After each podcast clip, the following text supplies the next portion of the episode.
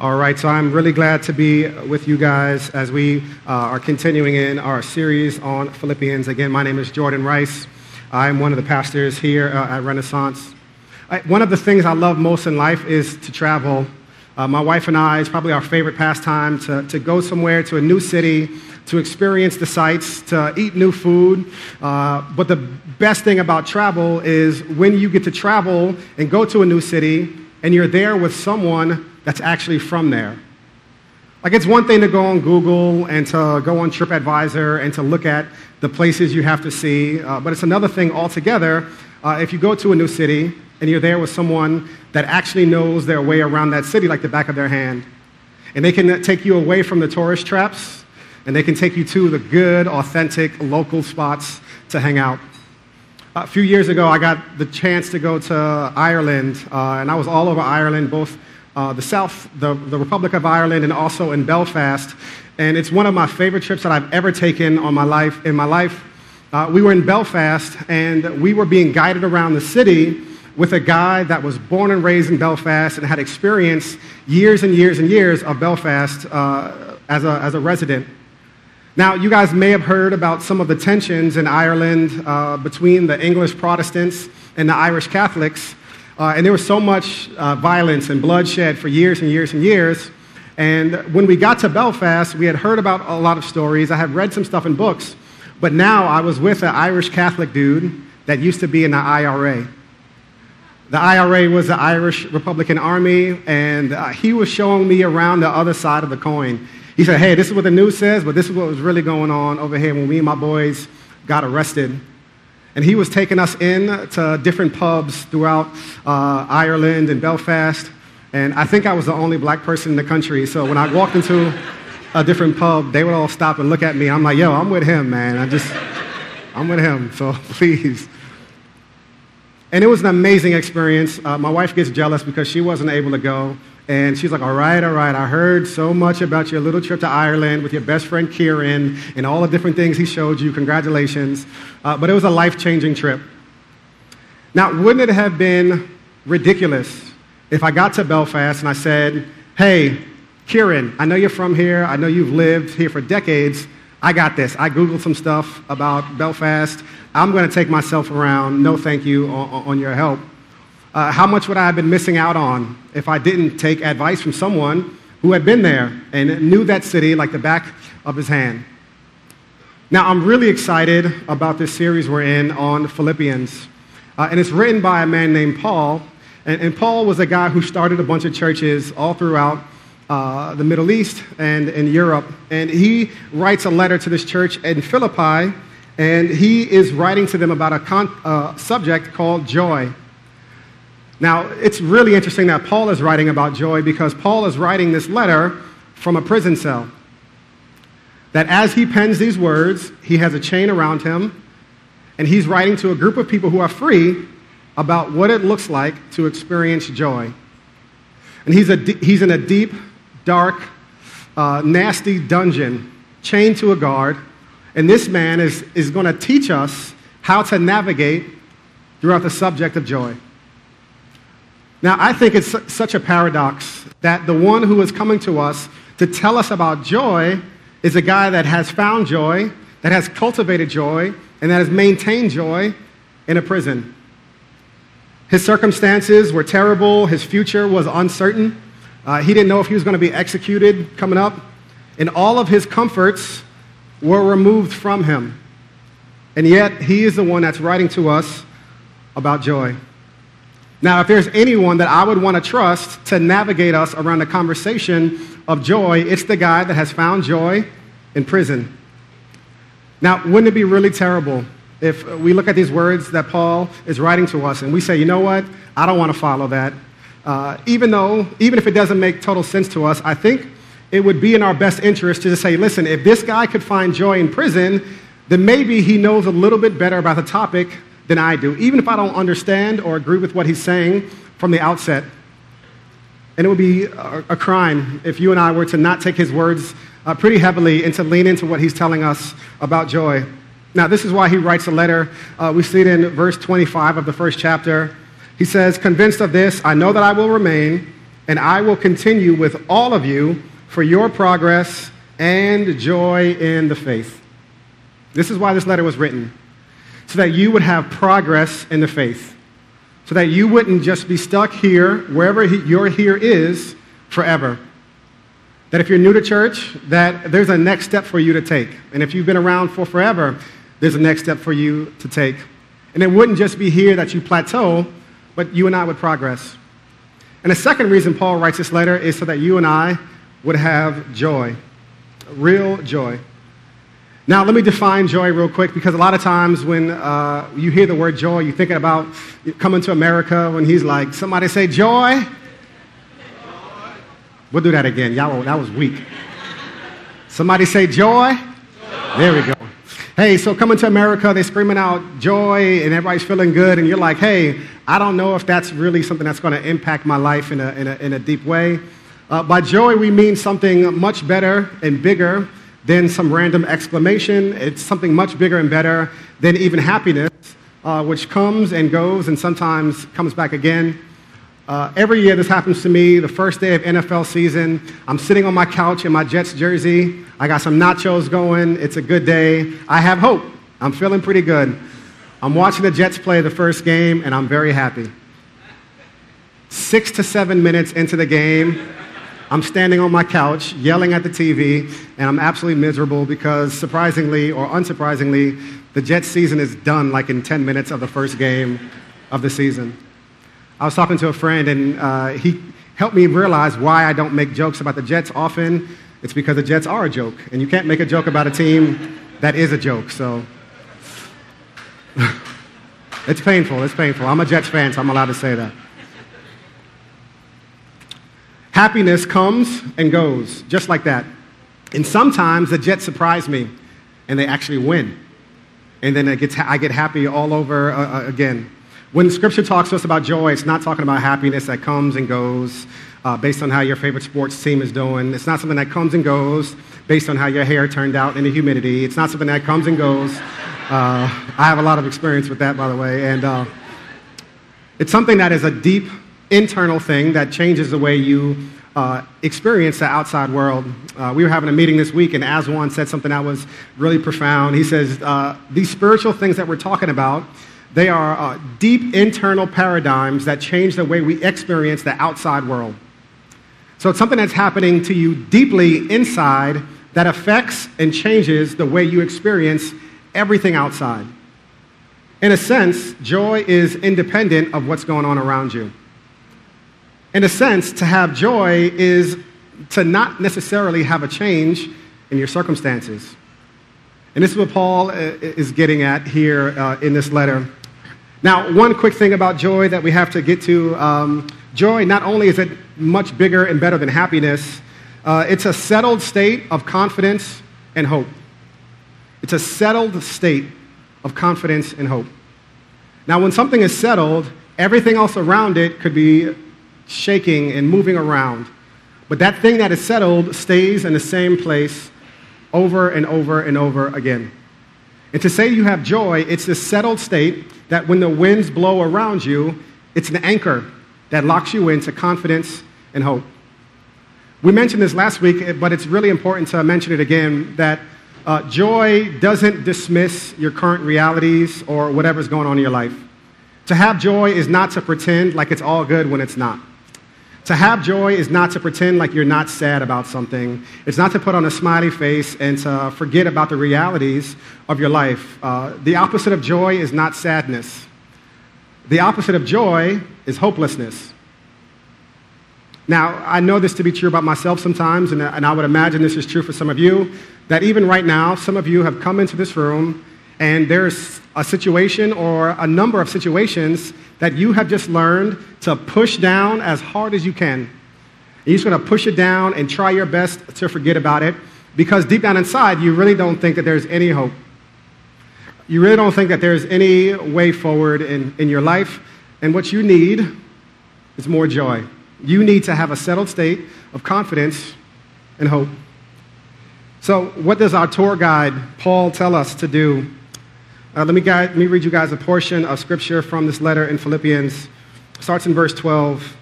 He says, now I want you to know, brothers and sisters, that what has happened to me, and this is him talking about being in jail, has actually served to advance the gospel. As a result, it has become clear throughout the whole palace guard and to everyone else that I am in chains for Christ. And because of my chains, most of the brothers and sisters have become confident in the Lord and dare all the more to proclaim the gospel without fear. I eagerly expect and hope that I will in no way be ashamed, but I will have sufficient joy, so that now, as always, Christ will be exalted in my body, whether by life or by death. For to me, to live is Christ, and to die is gain. Now, here's what Paul is getting at. He's facing a terrible trial. I mentioned that Paul literally is in a place where he doesn't know if he's going to be executed. It was a crime to stir up the people in some ways. And Paul is going around to all these synagogues preaching that Jesus is the Messiah. And you're starting to see some national and civil unrest in the people, all because this dude Paul won't stop talking about Jesus. And the powers that be want to quiet him down, so they throw him in jail. And when he's in jail, every single day, Paul is chained. Every single hour of his day, he's chained to the Praetorian Guard. Now, the Praetorian Guard were the Roman soldiers that Paul really didn't have any communication with. Whenever Paul would come to a town, he would go into the synagogue and talk to Jews about Jesus. But now, you have the world's most gifted evangelist chained for 8 hours to a Roman guard, and he can't go anywhere even if he wanted to. And here's what Paul is getting at. I would have never in 20 million years written it up like this for my life, but now, on the other side of it, I see that God was doing something all along. And you know what? This actually turned out for good. Even though I would have doubted 1,000% that anything good could happen to me because I'm in chains, man, God was actually working the whole time. Now, here's what Paul is getting at in this text of Scripture, that God was with him, and God was working for him, despite what was going on around him. And you want to know the number one way you and I could have more confidence and more hope is if you and I would believe and take to heart that God is with us and that God is for us despite what is going on around us. And that's most certainly not an easy thing to do. And this is what Paul knew about Jesus that actually allowed him to have this joy, this settled confidence and hope. Is because he knew, he's telling us firsthand, brothers and sisters, listen. And I imagine that Paul was probably even a little bit shocked as he was writing this. Like, yo, brothers and sisters, check this out. What I thought was really, really bad actually turned out for my good. And Paul talks about it actually served to advance the gospel. Now, Paul had no way into the Roman guard. But now he's starting to see all of these Roman guards converted and his whole new path of Christianity exploding in ways that he would have never in 20 million years thought about on his own. And it all happened because God was working with him, God was working in him and for him, despite all of the craziness he saw around him. Now, in Christian theological circles, they call this sovereignty. It's a big word, and basically all sovereignty means is that God is in control. Sovereignty just means that God is in control. When you're not in control, God is in control. When you don't know what's going on, God is in control. When you think you know what's going on, God is still in control. And Paul is pleading to this church for them to have joy, and he wants them to know that, listen, if you're in a situation, if you're going to face a situation where it seems like God is not there, where it seems like God is not with you, where it seems like God is asleep, in those moments to remember that God can take situations that we would have never thought would be good and turn them into something good. Matthew Henry wrote a commentary on this passage of Scripture from the 1600s. And in the commentary, he talks about basically what Paul is saying is that God is the great alchemist. In the 1600s, in the Middle Ages, there were these scientists that claimed that they could turn lead into gold, that they can just take a big chunk of heavy lead and turn it into gold. Something that was worthless, and they could turn it into something that was precious. And obviously, nobody ever learned how to do that. But what he's basically saying is this. What Paul is arguing is that God is the ultimate alchemist. He can take a block of lead in your life, and he can turn it into gold. And if you and I were to ever arrive at a place where we have confidence in hoping that God is with us and for us, despite what's going on around us, it's going to come in rooting ourselves not in what we see what's going on around us, but in that fact that God is sovereign and God is in control, even when the moments that we don't think that God can do anything good in our lives. Now, sovereignty is a big word and an even bigger topic, and it's not an easy one to swallow for a lot of different reasons. The fact that God is in control, I'm sure you've heard that, and some people say that at very inopportune times, which makes it even more difficult to wrestle through. But there's a couple of joy killers, things that will stop us from really experiencing joy in our lives when it comes to the conversation of God being in control. And the first one is us thinking that God's plans have to happen immediately. If you think that God's plans in your life have to happen immediately, that they have to unfold immediately, it's a setup for you and I to experience frustration, anxiety, and disappointment. Now, one of the things I've done over the years that's been really helpful for me is reading through different stories in the Bible, especially from the Old Testament, and all of us get the opportunity to see their entire life in a matter of chapters, but their life didn't unfold that quickly for them. And in these stories, you see how God deals with real people in real time. And one of my favorite stories is the story of Joseph. It's a great example of God's plans taking time to develop. So Joseph has a dream, right? It was all a dream. Joseph was wearing this multicolored robe, and he goes to his brothers and says, "Hey, guess what, guys? God told me that one day you're going to bow down to me." His older brothers, much like my older brother, did not take too kindly to that thought, and they beat him up and they threw him in a pit. They were going to kill him, actually. And one of his brothers jumped in to save him and says, "Hey, don't kill him. Let's just sell him off to slavery." Now, Joseph has a dream from God of what's going to happen, and he's immediately sold into slavery. And he bounces around to different places, and eventually he lands in the home of Potiphar. And Potiphar is basically like a governor in Egypt. And when he's in Potiphar's home, he's actually starting to rise a little bit, and Potiphar likes him. And the Bible says Joseph was a good-looking dude. He was a swaggy guy. And Potiphar's wife started looking at him, and she shot a shot. She tried to holler at Joseph. And Joseph, being a man of integrity, says, "Man, how could I ever do such a sinful thing against God and to take this dude's wife?" So he runs away. Potiphar's wife wasn't too happy about Joseph denying her. So on his way out, she grabs his robe, and when her husband comes home, she's waving it up, and she's saying, "Hey, your boy Joseph, this dude tried to get at me." Potiphar becomes furious and has Joseph thrown in prison. So Joseph's life goes from slavery to kind of rising a little bit and then crashing down into prison. While he's in prison, Pharaoh is starting to have these dreams that nobody can seem to interpret, and he's calling all these different wise men to offer him some hope about what he's dreaming so he can find out what is God saying to him in these moments. And there's a baker that's cooking for Pharaoh, and he says, "Yo, there's this dude in Rikers that actually knows, that he can probably interpret your dream for him." Pharaoh busts him out, and he comes and he says, "Hey, Pharaoh, I have the meaning for your dream. For 7 years, we're going to be good. We're going to be eating. It's going to be all gravy. But in the 7 years after that, it's going to be a famine, and nobody's going to have anything, really. And in these first 7 years, we need to stack up as much as possible so that in the second 7 years, we can save up all the grain and we can distribute it so that lives and animals aren't lost in the process." Joseph's dream, his ability to interpret Pharaoh's dream, serves for his good. And so much so, Joseph is out of prison and he rises up to be Pharaoh's number 2 in command. And one day, his brothers who are struggling in the famine in Israel come to Egypt to get some grain. And they come and they see Joseph. They don't know who he is just yet.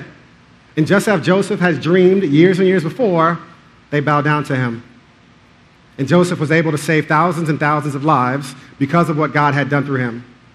Now, God gives Joseph a dream, and it took almost 43 years for that dream to come to reality. And I think what Paul is getting at is this in Scripture. A lot of us prematurely judge the activity in our life.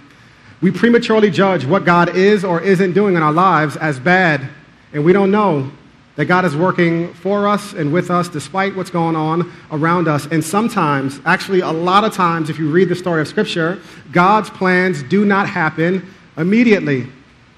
God could be, right now in your life, holding it all the way down, and you are absolutely miserable about it. And God has a plan. And even though it doesn't happen immediately, doesn't mean that it's not that God is not there, or that God is not with you, or that God is not for you. Now, another joy killer that we have in our lives that I would say a lot of people struggle with is dismissing sovereignty, the conversation of sovereignty as a crutch. So like, hey, this is just what Christians say whenever they can't explain something. This is just what Christians say, so if it doesn't fit anything else, let's pull out the junk drawer of God is in control and just dump it in there, and that way we'll have some answer to give people. And I don't think that you and I, especially if you're a Christian, have learned three of the most powerful words in all of the dictionary. If you put them together, it's a fantastic combination. It's this: I don't know. Why did this happen? I don't know. It's a perfectly good answer to say. I'm reading this book right now called Born a Crime with Trevor Noah, and he talks about all the times he went to church growing up. He says, in the morning we go to black church, in the afternoon we go to white church, and in the evening we go to mixed church. So they were just in church all day long in South Africa. And he just talks about how much his mother would just say everything, hey, God wanted that to happen. God wanted this to happen. And you could hear in his words some of the resent, maybe too strong of a word, but some of the lack of faith he had in what his mother was saying, just because simply she just blew it off and just said, hey, God wanted that to happen. God is in control. And she really wasn't thinking critically about her life. She wasn't moved to having to do things in her life. Sovereignty is never an excuse to not move or to not act. As a matter of fact, there's a scripture in Acts 23 where Paul gets a vision from an angel where the angel says, hey, you're going to appear in front of this court. Everybody in your boat is going to be safe. Later on, they're in the middle of a storm, and a couple of the people on the boat want to hop off. Paul could have said, hey, God said we're all going to be safe, so they can do whatever they want. He does the opposite. He runs. He says, listen, no, you cannot get off the boat. If you leave this boat, you're going to die. Paul, understanding God's sovereignty, didn't negate the fact that Paul still knew that he had an obligation. He had a part to play in everything. And I don't want anybody to dismiss the statement that God is in control as just some catch-all phrase that we throw on top of something that excuses us to have action. The opposite is true. But what I do think Paul in Scripture gets at is that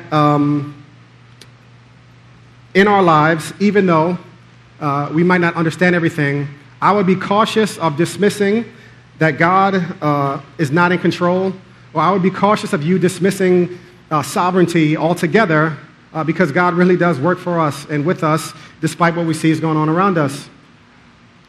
Growing, and the last job I had before I was a pastor, I was a family court attorney. I went to law school for 3 years, and I was practicing family law, and my specialty probably was juvenile delinquency defense. And all day long, I was actually thinking about this church which would one day come. And I was saying, man, like I really feel like I'm just wasting my time doing family court. I should be getting like a PhD in Hebrew or something. I should be doing something else. I should be getting really deep because this is just kind of a waste of time. I don't see how in the world this is helping me. All day long, I'm with these young knuckleheads and these professionals, and I don't see how this is helping anything at all. When the church was first starting in its genesis, I had a meeting with Aswan. He's one of the pastors on staff here. And Aswan works for Young Life. Shout out to the Young Life crew in here. And Young Life specializes, he's really excited about that. Young Life specializes in working with young knuckleheads. When I first got to Harlem to get ready to plant the church, I was surrounded by young knuckleheads and young professionals. And I was sitting down one day in disbelief, like, God, for the last 6 years, when I was in the Bronx family court, hating my life, you were preparing me for this moment right here. And I would be careful to dismiss prematurely what God is doing in your life, that it doesn't make sense. Because I think if you're being honest, you can look back on your life, and you could look back to times where you thought something had to go a certain way, and now looking back, you're saying, thank the Lord Jesus that it didn't go that way. There's definitely a relationship you're like, Lord, I thank you that you didn't let that one go down. Now, another joy killer that exists in our lives that I think we can infer from the scripture, a reason that you and I don't have a lot of confidence and hope in God in our lives is because we think that God's plans are all about us.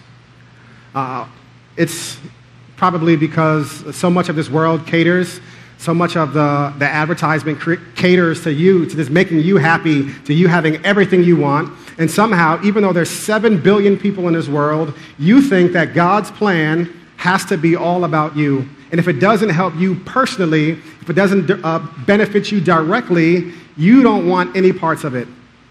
Paul says it in verse 12. He says, "Now I want you to know, brothers and sisters, that what has happened to me has actually served to advance the gospel." He doesn't say what's happened to me has actually served to advance me. He says what's happened to me has actually served to advance God's mission. Now, all throughout Scripture, we see that God's desire is not for a person, but for a people. As a matter of fact, in the greatest sermon ever preached, Jesus in Matthew 6, when he preaches the Sermon on the Mount and the Beatitudes, when Jesus says, "Blessed are you," he's not saying you individually. He's speaking in the third person plural. So basically, Jesus is saying, "Blessed are y'all." Jesus was from the South, y'all, so he is blessed are y'all. Not just blessed are you, this is what you need to get, but this is the people, this is the family I want to create. And oftentimes, we hold so tightly to what we want God to do in our very specific life that we miss the fact that God has a mission and it's bigger than us. We miss the fact that God is doing something and it's bigger than just impacting us directly and benefiting us personally. Now, this doesn't mean that God doesn't want to do good things in your life. This doesn't mean that you shouldn't pray for good things to happen in your life. But sometimes the kindest and best thing that God can do for you is to rip out some of your selfish ambition and replace it with something much bigger and better than what you could have ever hoped or dreamed for on your own. Now, that's a tough pill to swallow, but the reality is that in looking back even on my own life, the times where I've had so much selfish ambition, and this is not like 20 years ago. This is more like 20 minutes ago. The times I've seen God take away my selfish ambition, I've seen God replace it with something much bigger and better than I ever could have dreamed on my own, mainly because I was thinking too much just about Jordan. And God has much bigger plans than just for you directly. Now, the opposite of that is also true. It's another pit that I don't want anybody to go into, and it's us thinking that God's plans don't include us, that somehow we're just a pawn, somehow God doesn't care about us, and that God will basically just let us get taken off the chessboard as long as his mission in general is going forward. And God doesn't really care about you. God doesn't really have special attention to you. God doesn't really answer your prayers. Or the worst fear is that God is not close to me. God is nowhere near me, because if he was, he wouldn't be letting this stuff happen. And when we think that God's plans don't include us, I think that's a joy killer that takes away any confidence or hope, because we feel like God treats us as dispensable. Now, Scripture does not give us that impression. In the gospel, we see that God is with us and that God is for us, despite what is going on around us. There's a scripture that I've quoted before, and we've read it before, and I say it often because it's quite honestly one of the most empowering scriptures in all of the Bible, and it shows us that God's plans absolutely have you in mind. God's plans are absolutely including you. You are not a pawn to be disregarded. You are extremely valuable. And you can tell how valuable something is by how much you paid for it. If something is not valuable to you, you wouldn't spend a lot of money for it. The scripture comes from Isaiah 53. The author says it like this: "Surely he," Jesus, "took up our pain and bore our suffering. Yet we considered him punished by God, stricken by him and afflicted. But he was pierced for our transgressions. He was crushed for our iniquities. The punishment that brought us peace was on him. And by his wounds we are healed. We all like sheep have gone astray. Each of us has turned our own way, and the Lord has laid on him the iniquity of us all." And it's in this gospel that we see both the value that God has for us and the proximity that Jesus is in with us. And here's what I mean with that. Why would God give us his only begotten son if you're not valuable? Bible says that you have gone astray and God laid on him your iniquity. If you were not immensely and infinitely valuable, then why would God make such a sacrifice? There's not one person in this room that I would trade my son for your life. It's not going to happen. If I got to choose, it's going to be a quick decision. I'm going with him. And I can't even think of an option, but if I were to ever sacrifice him for anybody or any group of people, they would be the most valuable and precious people on this planet. And I think what Scripture is telling us is this. If you fear that God doesn't value you, you need to take your eyes and put it on the cross. If you fear that God is not with you and that God is not for you and that God is not rocking with you and coordinating things on your behalf despite what it looks around you, you need to look on the cross.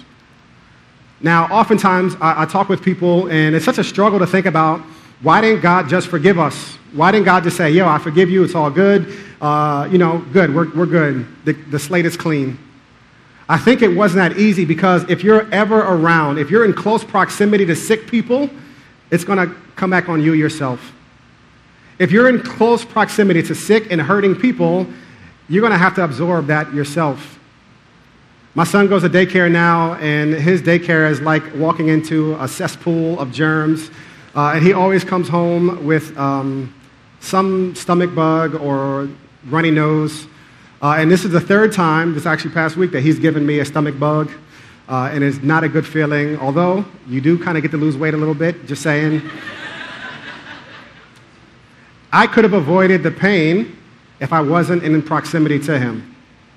If I didn't pick him up, if I didn't hold him, if I didn't love him, I would have just let him stay over there, and I myself would not have gotten sick. I myself would not have gotten harmed in the process. This is what the cross tells us.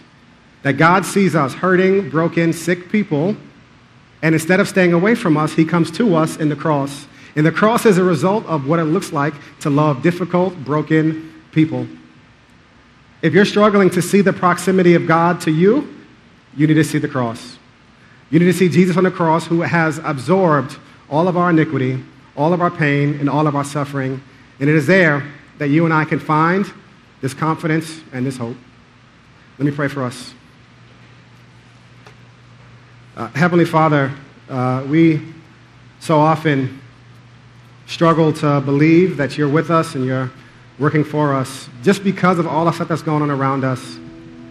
God, remind us that you're the great alchemist and you can turn lead into gold. The lead of disappointment in our life can be turned into something beautiful. And you make beautiful, beautiful things. God, we don't have to rely on our own power because you are powerful. And that power is not just available to people in the Old Testament. That power was not just available to the disciples who walked with Jesus. That power is available to us today. It never runs out. It will never lose its power.